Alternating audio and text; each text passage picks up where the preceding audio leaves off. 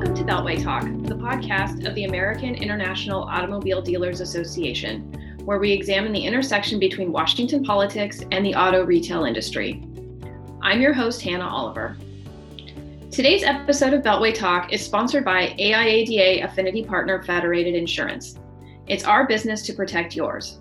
Since 1997, Federated has partnered with AIADA to provide its members with superior business insurance and risk management solutions.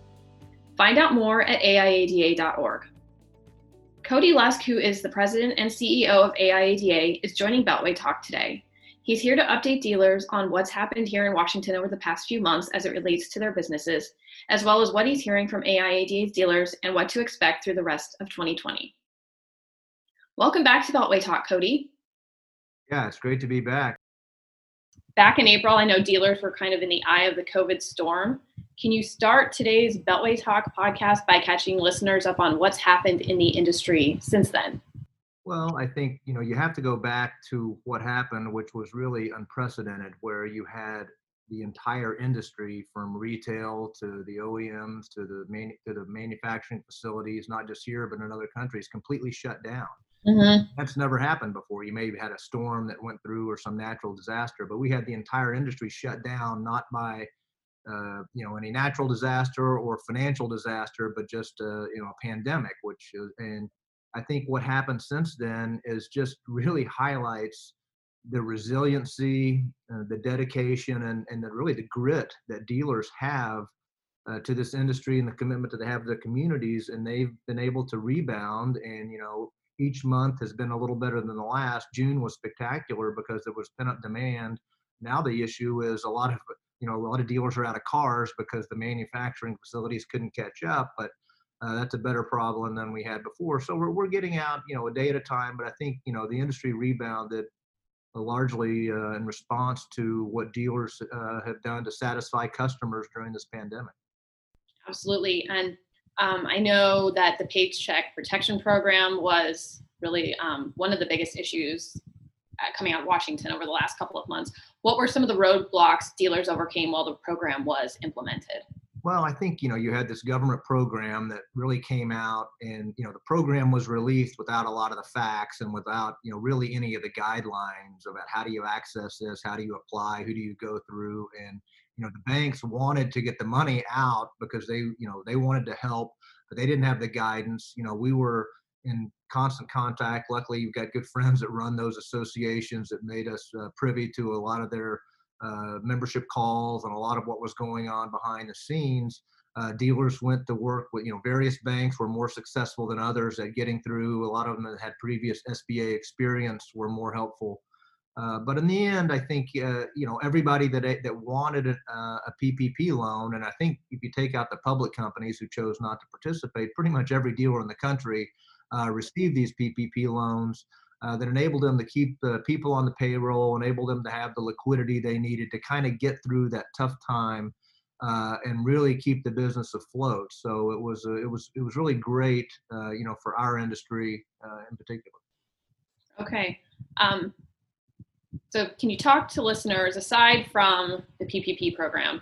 What has AIADA been doing in DC over the summer months to advocate on dealers' behalf while they're doing the hard work of healing their keeping their dealerships afloat? Well, one thing, I mean, we're just talking about what's happening in the industry and keeping uh, members of Congress abreast of what's going on.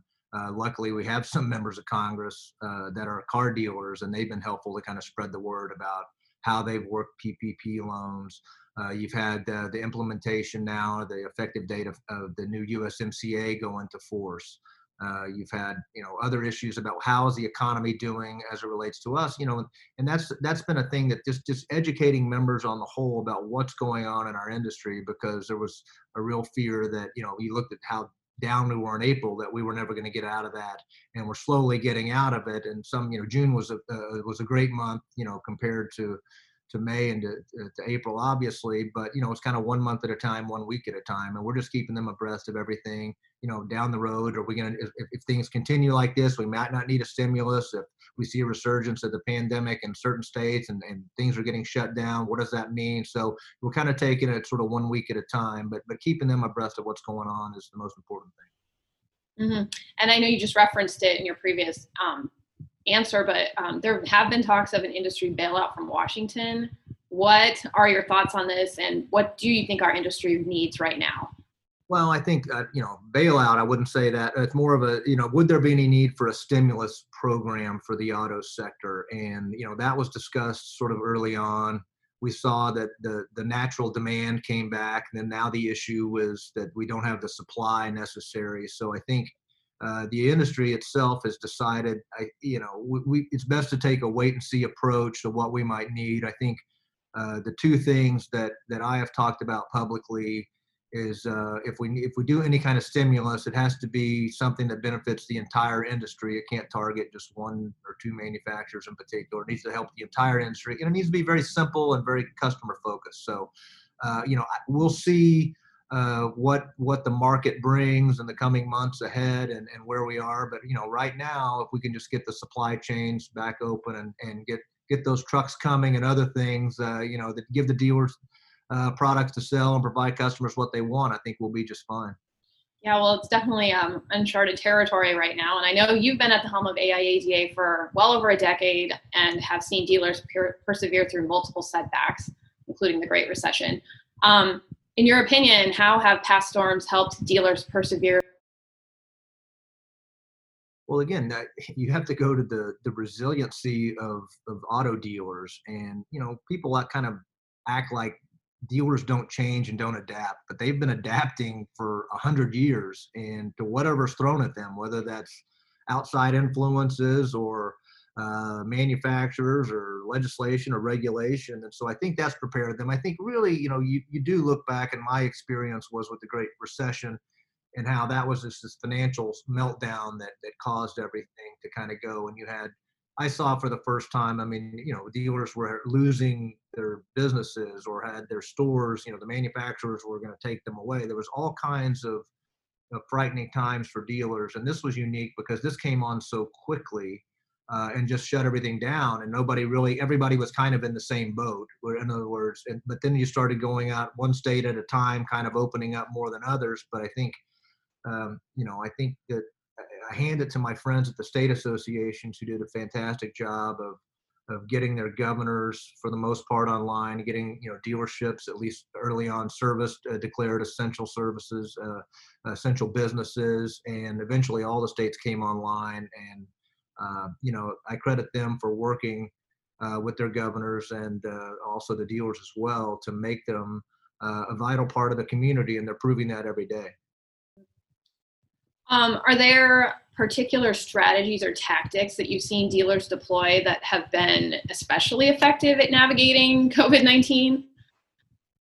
Well, I think you just look back, and I mean, it, it, it depends on where you are. I mean, some dealers really weren't shut down that long. Others, you look at Washington or Pennsylvania, you know, couldn't even sell uh, online uh, for a very long time. But you've seen, you know, the, the dealers embrace technology maybe at a much faster pace or an accelerated pace or this sort of transformation to all digital retailing and by that i mean just doing as much as they can online a lot of this was state regulations you had to get through to e-sign and do that kind of thing but all that was kind of pushed forward to serve the customer better uh, you've got remote deliveries you've got you know uh, dealers have really fast forwarded this, you know, picking up uh, and dropping off remote, you know, for the customers going to your house, picking up your vehicle, dropping it off, service it, do whatever you need to do to make your life easier. I think has really been wonderful to see. You know, you also had early on dealers utilizing their salespeople not to contact customers to sell them a vehicle because technically they couldn't, but to say, is there anything that you need? Mm-hmm you don't have to leave your house. You put an online order, we'll go to the grocery store, pick it up for you, and drop it off at your house. So you saw them really making inroads with customers uh, outside of selling them a vehicle that may sell them a vehicle down the road. So it's uh, you know you see this community building and community spirit that really comes to the forefront at times like this. It makes you proud to be a part of this industry. Mm-hmm. Well, speaking of community, I have been particularly struck personally at how dealers have maintained their commitment to their communities, even while they're just worrying about keeping their own businesses open and keeping their employees. Um, can you just take a minute to talk about the ways dealers are continuing to support charities and causes in the communities where they operate? Yeah, I mean, it really highlights that these are community how important they are to their local communities, and not just because of the business taxes and the, you know payroll and things that they provide, but really the spirit and the backbone and the outreach they do. You, know, you look at what they've been doing for the first responders, for the hospitals, for you know other the food drives that they've had uh, for the food banks. I mean, you name it. Uh, you know, repairing, going to the hospitals and making repairs to vehicles. I mean, it, across the board, it's almost just multiple times a day. And, you know, we've been using this hashtag dealers do good on our social media. And it's just amazing to see just, you know, across the country, every community, uh, regardless of nameplate, everybody pitching in and doing their part. Uh, you sort of up and down, uh, you know, uh, uh, all the employees getting involved. It really is fantastic to see the true commitment, and also uh, at the OEM level, the manufacturers are doing their part. You know, when they all made, you know, switched over to make PPE equipment and other things. I mean, it's just great to see. It always it reminds you of what a fantastic industry we are, and, and, you know how uh, luckily we are to be part of such a great community. Mm, absolutely. So, um, kind of to move towards wrapping up, it is July and there is plenty of runway left for 2020. Do you have any predictions on what you see for the rest of the year? Well, I couldn't have worked for dealers for over a decade if I wasn't an optimist. So uh, I'm, you know, I'm optimistic about about what the rest of the year holds. I think, uh, like I said, dealers have, have, have, I think, made it through the tougher times. Now we don't know what's what's coming ahead as long, you know, the longer this pandemic goes, or we have resurgences. If we, you know, might have new lockdowns in certain places. I don't know, but you know, you look at the, from the standpoint of, uh, you know, people are driving again. I you know, look around the metro DC area. I see people, you know, the traffic's, you know, gradually starting to, to build up again. But you also look from the standpoint of if you are going to start going back to work, you are going to start getting around, you're not taking public transportation as much anymore. So I think that may suffer. So I think that's a bright spot for uh, our industry. You see that in the used car values going up. You see that, you know, with new car you know, grosses and everything else. So people are still want vehicles. People that maybe didn't want to use a, use a vehicle before now are like, you know what, I could use a car to get around in because I'm not going to take the metro in every day, or I don't want to hop on the bus. I don't feel comfortable. So I think as long as we can get the product, you know, delivered, uh, get it manufactured safely, uh, I think it's going to be a bright uh, time for the rest of the year. Mm-hmm. And uh, for the rest of the year. I know this is still an important time for dealers to be involved with what's happening here in Washington. Can you just wrap up by telling us what they can and should be doing to be involved this year? Well, I think you know it's always easy to reach out, and you look at uh, dealers took advantage of, or, or, or were blessed to have the opportunity uh, with the PPP program. And I think that's an, an, easy thing to reach out to their member of Congress because all Senate, all members of Congress, for the most part, supported that program. I think it's it's easy for them to reach out and say, "Hey, thanks, I appreciate this. Here's how we utilize this. This is how the business is doing."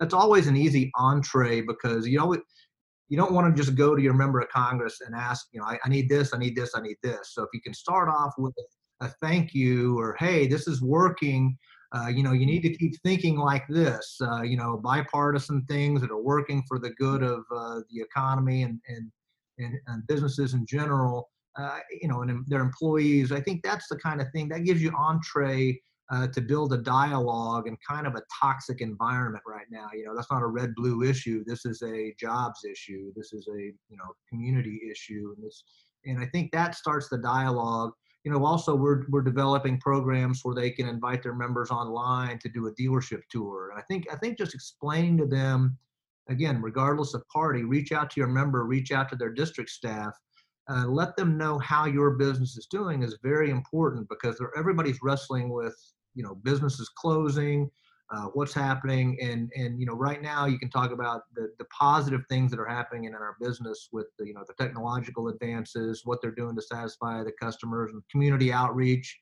events things like that keep them abreast of that send pictures so there's things that can be doing right now uh, that are very positive that could have a lasting impact on uh, on our industry. All right, Cody. Well, thank you so much for joining this episode of Beltway Talk. That wraps us up for today, and we will look forward to having you on again in the next few months. Great to be here. Thanks, Hannah. That wraps up this episode of Beltway Talk. Thank you so much for listening in. As a reminder, you can find all of AIADA's COVID-19 dealer resources on our website at aiada.org slash coronavirus. Join us again next time for Beltway Talk.